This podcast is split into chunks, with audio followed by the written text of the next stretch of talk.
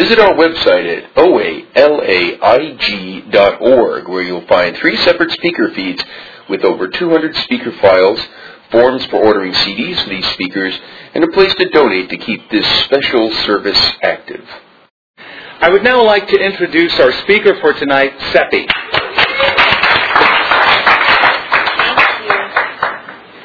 Hi, I'm Seppi, compulsive overeater. Hi.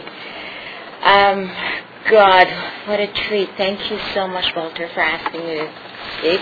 I always get nervous here because I'm going to be recorded and I have to make it for a certain number of minutes without cussing, so that's always cause for concern. So I'm like, oh, God, help me say the right things. Um, I'll stick to the regular format of what it was like, what happened, and what it's like now. I came to the program, I think in, well, oh, I, did, I just skipped that. Uh, sorry, at 21 years of abstinence, a very, very um, imperfect abstinence, but I've perfectly not had refined sugar for 21 years. And, thanks. Yeah, I know, can you imagine? Never made it to 8.15 without stuffing something down my throat. Um, and um, what, what happened uh, what was it like? Um, I actually grew up as a very, very skinny kid. I was a little ballerina. I'm an only child. My parents, as far as I know, loved me to pieces. Again, as far as I recall, there was no um, physical or emotional or any other kind of abuse. But I certainly remember, even from my earliest recollection, that I felt less than and different. And so even my the, the kids that I played with, somehow I kind of felt they all knew something that I didn't, and the joke was always at my expense.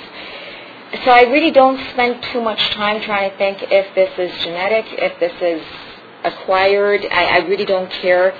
Um, I'm very, uh, I'm glad. I just never really thought about that. I mean, I don't just don't spend too much energy on it. Certainly, there are some things that I now, the more I know, I realize, oh, maybe my parents didn't do that right oh, maybe they probably shouldn't have said that. But, you know, compared to so many other stories that I've heard, they were just fabulous and God love them. How I feel is I, just, I can't even trace it back. But I was a little, you know, um, I was an athlete, track star, just everything, everything, everything. Um, but just at the same time that I craved the attention, I, I felt horrible when it was on me. Um, and that just that feeling of being less than. And um, my parents actually had a big challenge getting me to eat when I was a little girl. I vividly remember them chasing me around the house with a spoon trying to get me to eat. And it just didn't happen. I just hated regular food. I mean, I always had fruit and I always had sweets. And that, to this day, that's if you leave me alone, that's how I want to eat. Just let me have my fruit and my Napoleon, and then I'll be really happy. Um, I think I, I don't think, I know I started using food as something to comfort me um, in when I hit 12. In one year, um, my parents got a divorce. They sent me off to boarding school in England, so it was that. You know, they wanted they wanted me to not be there for the ugliness, so they just sent me off. And I think I hit puberty at the same time. So I, I remember sitting there and buttering a toast and saying, I don't like butter. What am I doing? And yet I couldn't stop. So truly, I, I, I remember that moment. I was watching Bewitched, I think. I'm like, why am I doing this? I hate butter. And I don't know. I just ate, and, you know, of course, you know the rest of the story. I went to boarding school, an all-girls boarding school. That's all the fun we had binge, feast. Everything around was food, food, food. So then food started taking off in earnest. Um, a lot of overeating, but I mean that's just I don't know how much of it was a compulsive overeating and how much of it was just a typical teenager. But this is the part where I know I'm different, and I'll get back to the head being different over and over again. I went there. I went to England with my cousin, and both of us gained weight, and both of us went back home for summer. And I remember her her, all our parents are just me, what happened to you guys? You know, what what did they feed you over there? And I remember that even though my cousin felt awful, you know, here we are, 12, 13 year old girls, she still managed to do all the things you would do during a summer vacation. She'd go swimming, water skiing. She just had an active life.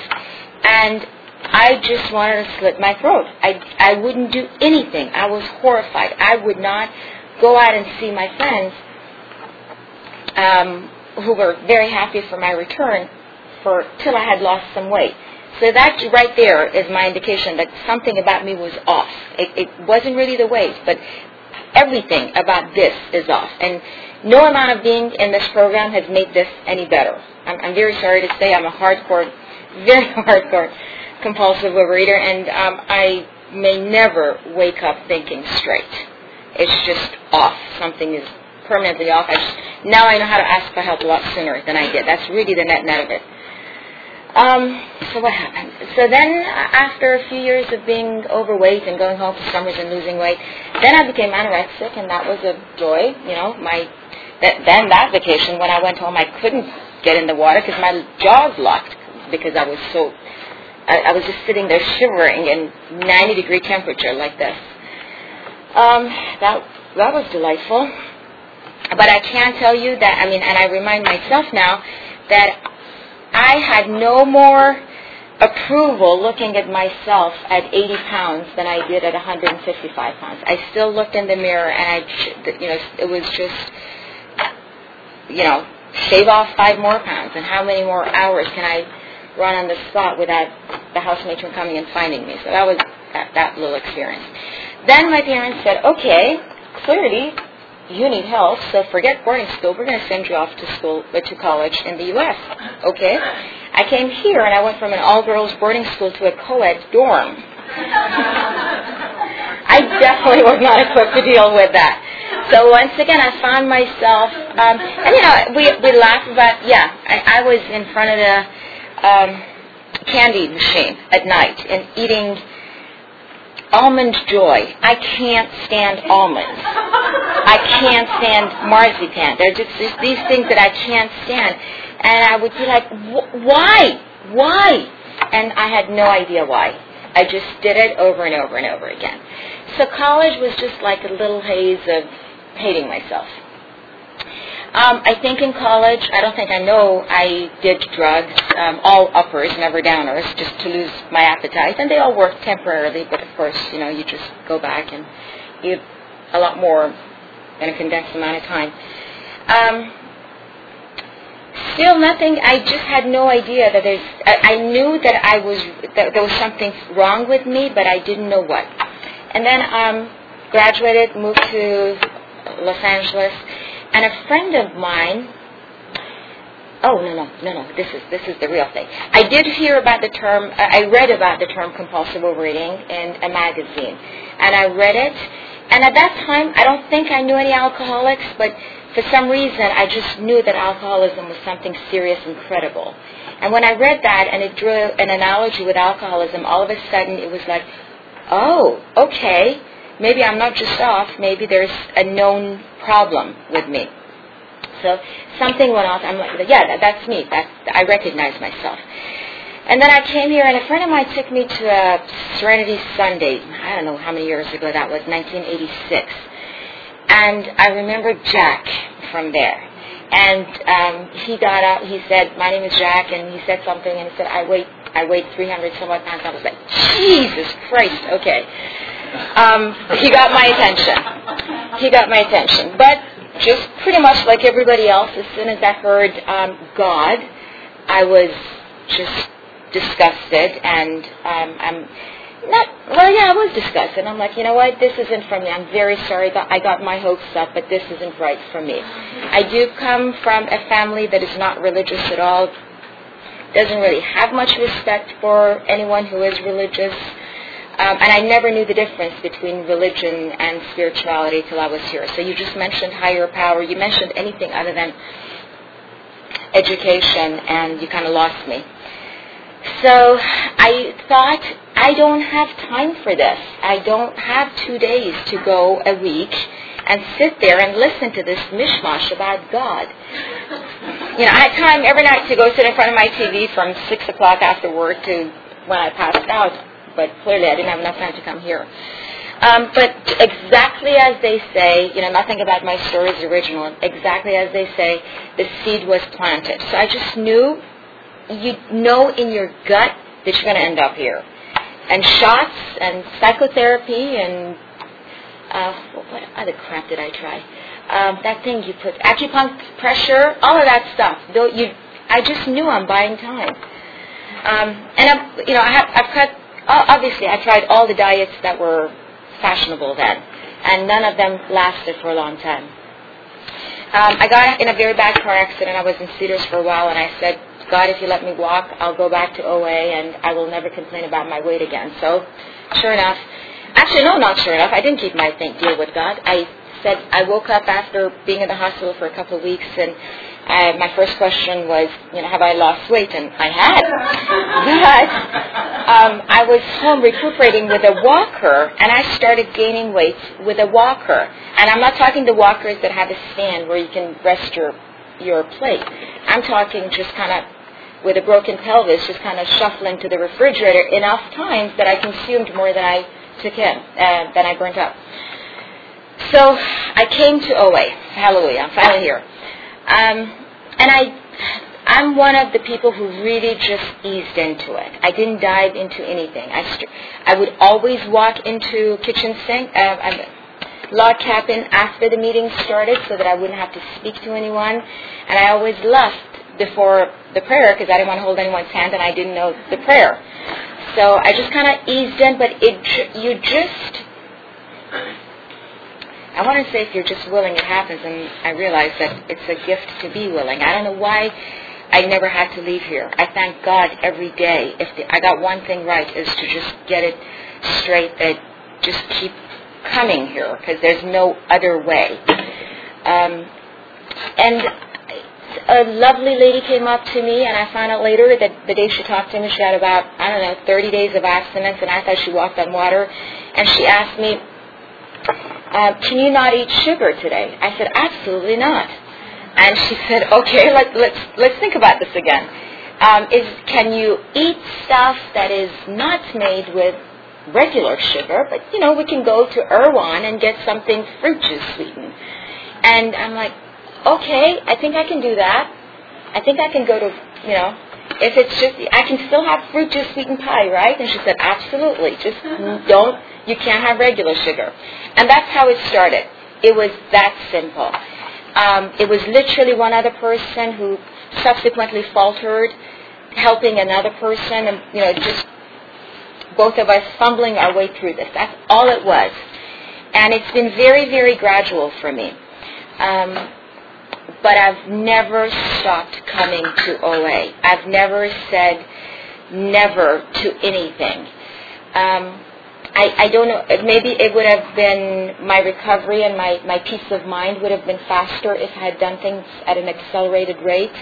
But, you know, I, I got, my life is just, compared to what it could have been like, is amazing. I'll take it at this exact same pace.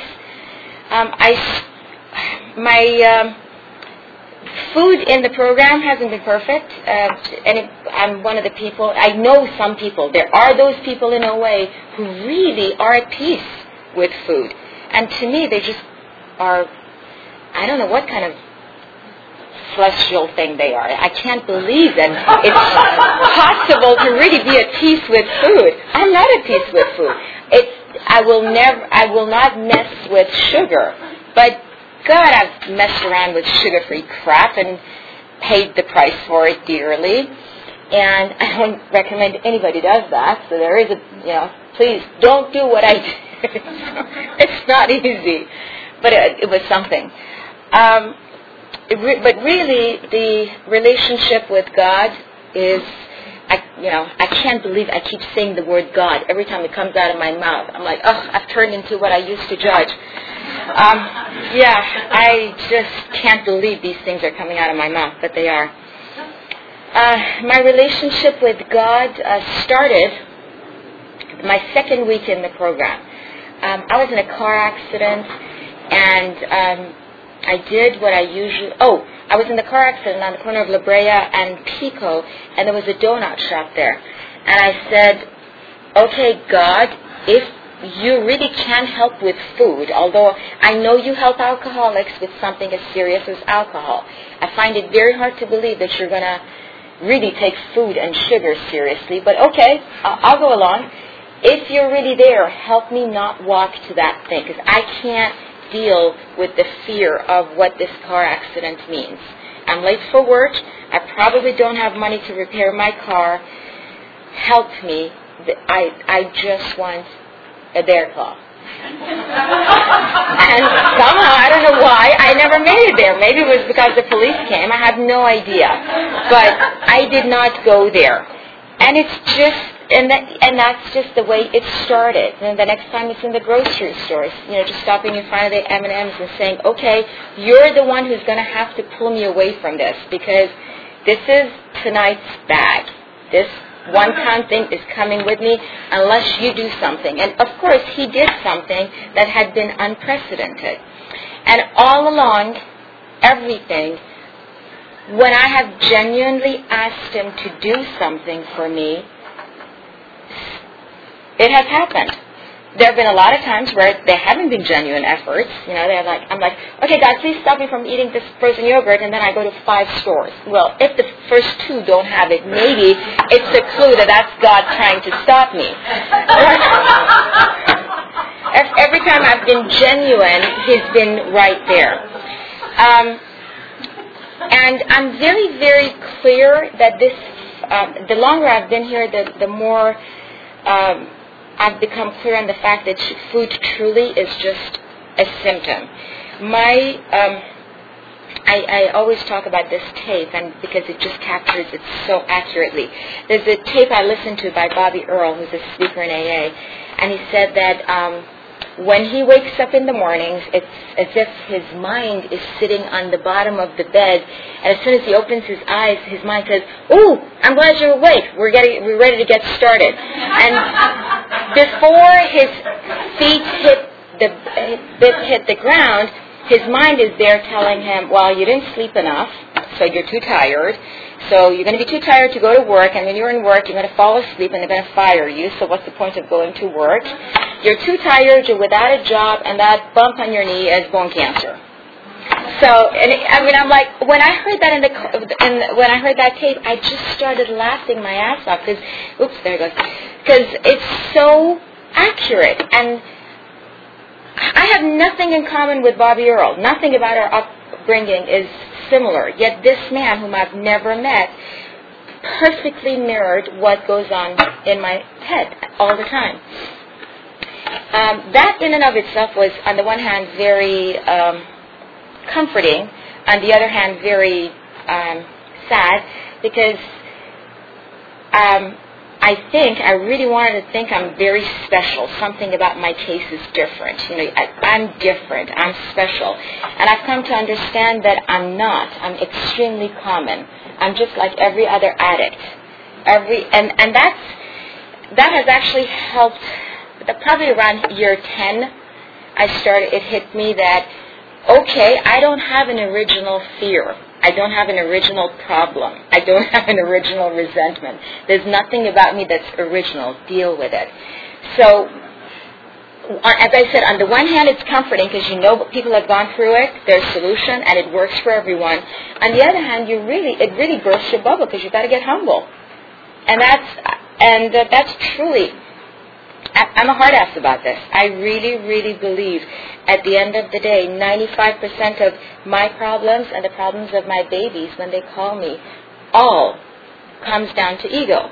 By the time you get to popcorn, it's just 17 layers later. Mm-hmm. Something about your ego has has kind of convinced you that that you're going to either lose something that's going to make you look good, or you're not going to get something that's going to make you look good. And the the way you deal with that is food. But I'm very, very clear that if I take, I, I'm not a really anger-driven person. I'm very much a fear-driven person. So this, the part in the big book that talks about fear, I've probably read it God knows how many millions of times. Um, all of my fears, including, you know, death, um, all of them, well, I guess that would be the ultimate, but they pretty much all come down to fear of lose. It's always either losing something that I want or not getting something that I want, which is understandable, but 99% of those go back to what will others think of me. And that's very sad to say after this many years. And, you know, who, I wouldn't have made that um, correlation between that. I mean, I wouldn't have seen how that leads me to eat, and I only got that here. Um, I love, love, love the structure of this program. I was in therapy, didn't help me worth a damn with food. I love the structure of this program. I love um, not that I not that I'm a structured person. I, I'm a defiant addict, just like everybody else. As soon as you tell me this is what you have to do, I'm like, I don't think so. I'm going to do it this way. So, um, but I love the fact that there are so many people. There's so if I just listen, there's so many people. No matter how frightened I am at a given time. There's so many tangible stories that I hear. Someone has gone through that that it there's no amount of self pity that um, can stand up to the stories I hear in these rooms. Eventually, I'm like, okay, if that person did that with a health crisis, if that person did that with a financial situation, with the relationship, with whatever. If they manage to go through that without eating, and not just they manage to go through that without eating, um, I don't think that would be enough for me. They manage to go through that without eating, and very, very frequently the solution to the problem is something that they didn't see how it was going to work out, and it worked out in an unexpected way through God. So I, I need evidence. If it was just, I just don't eat. I just don't eat. Uh, well, yeah, obviously that when when I was in the throes of it, that was enough. But there, there. I don't know if I'm rambling or not, but there's just so much evidence if you just are open-minded to see that you do X, Y, and Z, every single time you're going to get a good result. It doesn't look like what you think it should look like, but if at the end of the day you're smiling and you have peace of mind, you you got what you wanted, and that's what I love because uh, two days alone with myself, my head goes to town, and it hasn't changed one iota. People, 21 years, not one iota. As I said, I'm very sorry to say, I'm, I'm not one of those people who, who levitates and is, has it. Uh, you know, my mind just goes faster than my mouth does. Um, but there's it's just so strong. It's so strong. You can't argue with the evidence. I do pride myself on being someone who's scientific. I'm in technology, and there's just so much evidence if you just listen and realize nothing about you is different or unique. Nothing about your food, about your weight, about your metabolism, about your problems. Nothing. Nothing that someone hasn't gone through before and come out the other end of it really, really well. And I just, I, I, no matter if I never had a weight problem, I couldn't have, my brain couldn't find that kind of peace. I re- read all these books on positive thinking and, um, you know, the, the secret and all these things that talk, it, and t- how you, what you focus on, what you think about, you bring about, or what, whatever the phrase is. And then I get into this tizzy because I can't stop thinking fearful things. So I manage to dig myself into a hole with, with, um, with these books. But it's only in AA, in that book, that says we turn our fears, oh, it, it just says one phrase, Bill says, you turn your fears over to God and promptly direct your attention to where, what He would have you be. That one sentence has just saved my life. I don't say, okay, what is this doctor going to say? What is that one going to say? I'm saying, God, I, I say this to him all the time. I can't outthink my head. Help me. I can't. You've got to take this from me.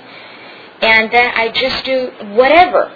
If it's writing an email, if it's uh, picking up the phone, if it's what, whatever it is, the structure of this program is so unintuitive to my DNA, yet it has saved my ass and I love it. I feel very passionately about it. Um, I have recently started working with a new sponsor. I have uh, I'm doing the steps all over again, and with every passing year, I just the um, I kind of go in a little deeper. I recently got married, um, not recently, in 2006, and I had no idea what a nutcase I am. I really thought, you know, it's really easy to work this program when you're all alone. I I go to work. I'm a great employee. I'm of service. I've gone up the career ladder very successfully. All is well. I'm a loving daughter. I've done my inventory. I do the things that I can't, you know, make it as many amends. But I had no idea what a fundamental nutcase I was till I got married. And that's horrible. I mean, I'm just like this frigging shrew that I never. I, it's yeah. Yeah, that that's very humbling. That's very very humbling to think 21 years. Well, when I got married, I was 19 years. Um, I had to start another program, and the issue is not him; it's me. And I hate saying that. That step one is a lot harder for me than food was, because the evidence with food was right there. I had 20 some odd years to look at, and clearly there was a problem. But with this other one, to say that some of the, my expectations are, are because I'm crazy. They're not re, they're not those of a reasonable person. That's been very very humbling. So I'm really doing step one again in a whole other area. And after 21 friggin' years, I hate it. But I have to do it because I also know that relief is possible because I've seen so many miracles. And there are so many other women in OA who are married who've shown me this is what you do now. This is what you say now. This is what you say to your sponsor. This is what you say to your husband. And I love that. Who can you, where can you go where people talk to you like that without thinking you're retarded? It's here. If you say anybody else, tell me what it's okay to say to my husband, they'll look at you like you're nuts. Right? But you can say that here. You can say what is appropriate for me to say tonight, just tonight. And somebody will tell you, this is what you say. Just as surely as somebody said, this is what you eat tonight. Can you commit to not eat this thing just for tonight? You can go binge on it tomorrow.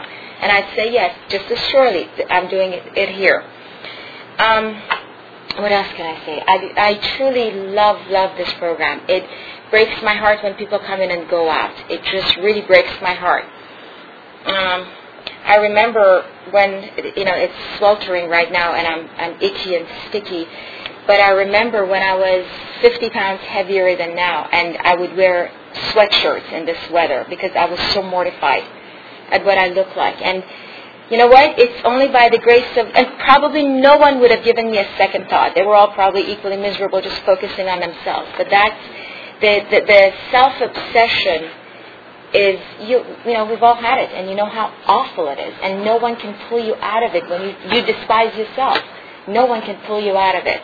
And I'm just so grateful because it is only because of God that I am not making myself cooler by consuming 5,000 more calories. That's what I know. If I'm uncomfortable, I'm just, my solution to every solution is to go get frozen yogurt. It's not to sit in front of a fan, it's to go get frozen. That's where I go. That's my coping mechanism. I'm uncomfortable, shove something. I'm happy, shove something. I don't know what to do with my hands, shove something. That's still me. It will not change. Um, what else can I say? Oh, please, people start having questions. I love this program. I love God. I passionately believe in it. And I have seen. Uh, in every area in health, in finances, in relationships, in work, in weight, in maintaining weight. I've seen miracles here that always, always defy conventional wisdom. As I said, I always, you know, pride myself on being very scientific. So, what are the chances of people who've lost 100 pounds keeping it off for two to five years?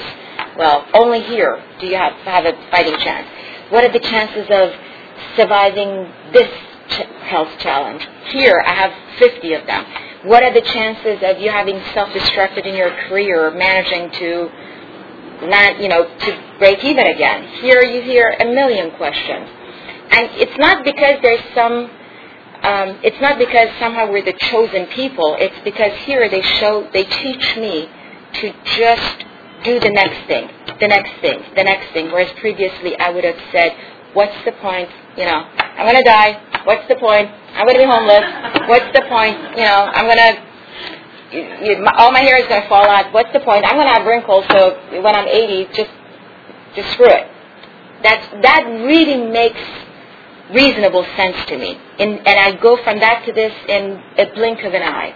And it's through here that says, okay, you all of those things may be true, but for today, June 20th, can you please, can you commit to doing X, Y, and Z? And it's those little tiny steps that account for all of those miracles that I hear. You know, there's no, there's nothing other than doing the work. But I can't do the work without this and without God and without calling someone to say, you know, I, I really, really want to eat this thing. I don't see myself making it to five o'clock without eating this.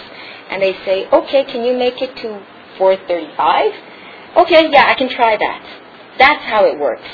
That's still how it works for me. Um, and I love it. And thank. I'm going to stop now. Thank you all for asking me to speak. I'm going to open it up to uh, questions, um, and hopefully I can provide some answers. Any questions, anyone? Yes. yes sure. Um, could you talk about your willingness to exercise? Oh, sure. you want me to repeat it?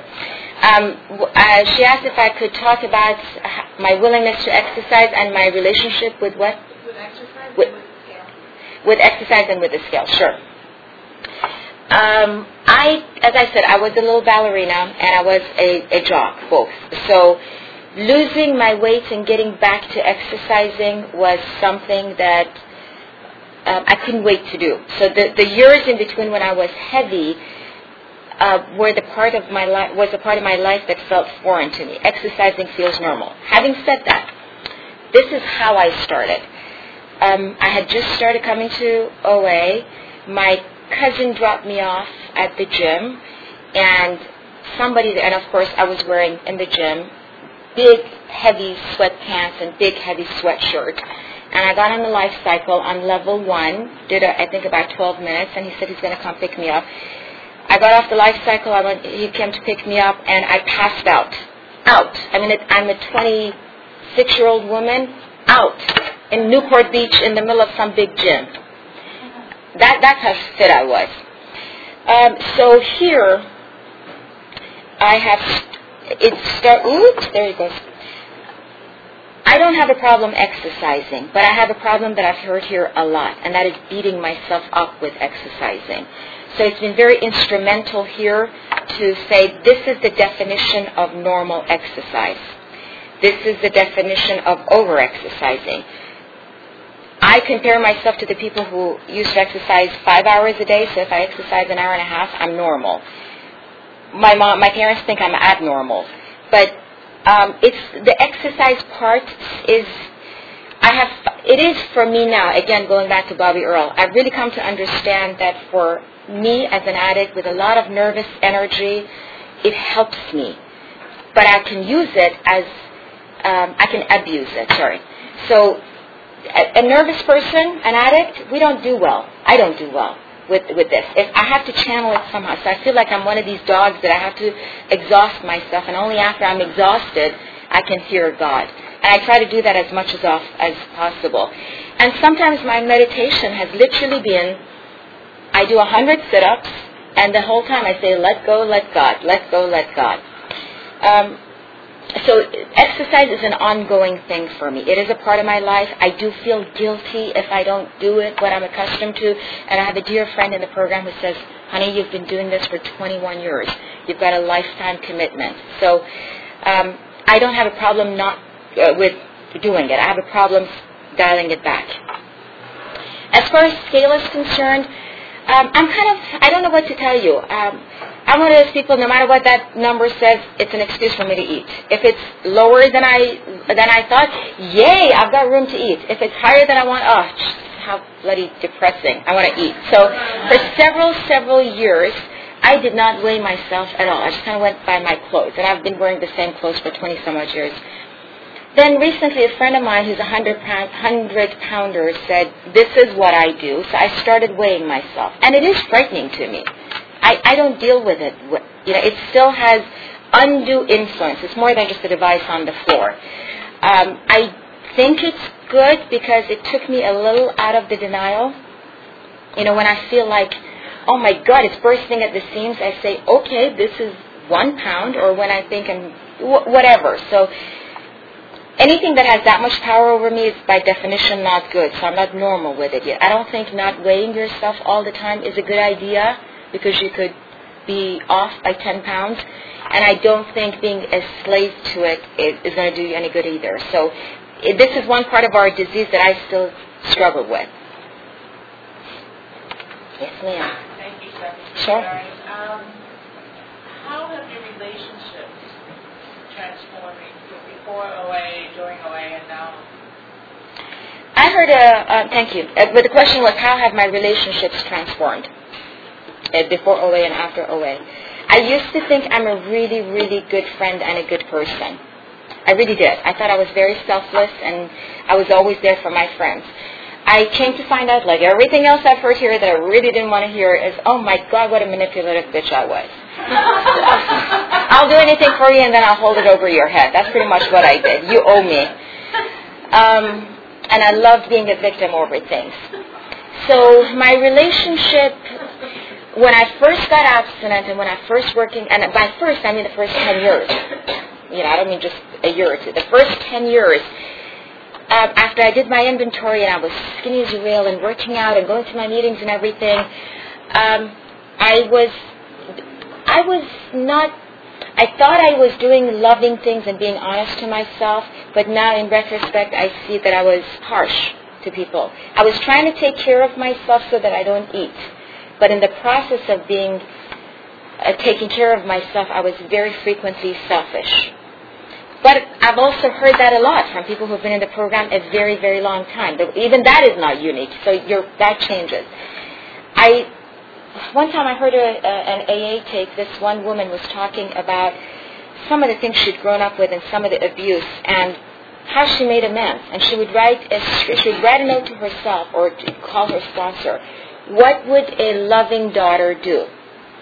And then she told in her story some of the things she did, and I couldn't believe she was willing to do that.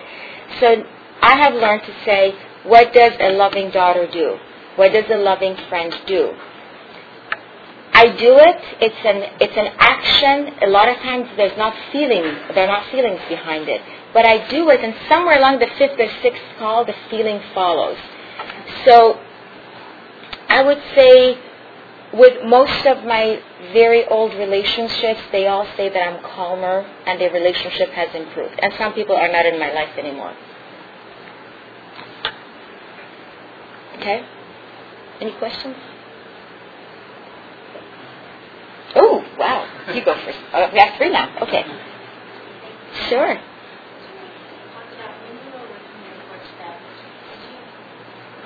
How do you did it. How you wrote out the inventory, day to day, how much time did you sit down for one session Okay. The question is how I did my inventory. If I did it in uh, one if I sat down one session and I wrote it out, or um, if I did a certain amount every day. I've done probably three or four different big inventories. I've done one where um, I answered, I don't know, I think about 200 questions, no kidding. And w- the very first one that I did was just like the big book. I had three, four columns, and I wrote it out. And I did it, I don't remember, to be honest with you, it was so long ago. Um, I probably did it on over two, three different half-hour sessions. The one that had 200 questions, it was a long time. So I would do maybe two, three questions. Depend, you know, sometimes the question is so all-encompassing, you write three paragraphs, and then I would go through 15 questions that were one or two words each. Um, now I'm doing a, a, 12, a fourth inventory based on another thing, and I try to do, I say half an hour a week. That's the best that I can do, and I have been doing half an hour a week. Sometimes it's one shot of half an hour. Sometimes it's the document is open on my computer, and when I just want a breather from work, I I do five minutes on one line item. So I say, I've already defined who I'm resentful at, what they did, and then I'm at the part where it says, what is it affecting you? Um, yeah. So some, it, you know, truly, my goal is half an hour a week. But anyway you do it, it just don't. It's not this monstrous thing, and you know, it's not this shameful thing. It's a fabulous thing. Just do it because you you're not going to believe how much better you feel after all those things that you think someone is going to say, "Ooh, what a disgusting person." They're like, "Okay, now what, honey?" It's really good to do it. Well, I was going to ask you how you work with step 11. Oh, I just really started getting good with step 11. I just really started meditating. Um, 21 years later, I just started meditating. I talk to God all the time. I've always talked to God all the time, but that's prayer. That's very little meditation. So as I said, talking to God is from d- during sit- sit-ups to when I'm in the office and I'm going into a meeting, I say, God, you got to come in here with me. I can't do this. I'm scared. To when I used to, in my early abstinence, my family lived in um, Newport Beach, and I lived up here in LA. And every time I went down to Newport, it was food fest. I'm Persian, so they had Persian food, and they would try to feed me. And they, they call Alcoholics Anonymous Assholes Anonymous, so they're not really supportive of that.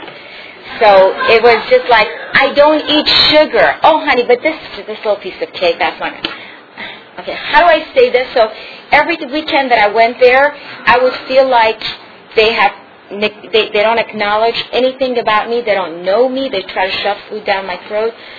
So I wouldn't eat what they gave me, but out of resentment, I would go to Mother's on on Santa Ana and buy two pounds of fruit juice sweetened granola. And I used to say, God, you've got to walk into this house with me. God, you've got to help me. So talking to God, my past knows my story. I every week I'm, I convince myself that I've got some kind of an incurable disease. Uh, I'm walking into every doctor's office. God, you've got to come with me.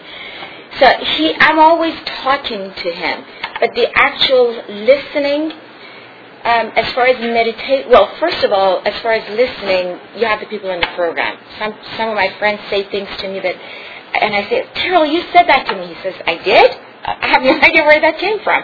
So a lot of times I hear God through other people, but the actual physical sitting myself down to meditate, I've just recently been, I've been doing it since March, and I don't know if anything is different in my life since I've been doing it, but I do know that I'm I'm, I'm agitated on the mornings that I can't do it. I'm rushed, and sometimes I don't have enough time. I've got to rush for a morning meeting, and um, I, I guess I do have a little more of a profound peace because it just the memory from this morning is with me more frequently. When I just kind of said, "Yeah, I, I can, you know, I'm, I'm here. Do with me what you want." So that, that that little ten minutes of meditation serves me better during the day. That's my step 11. Sure. That's it? Yes! Thank you for letting me share.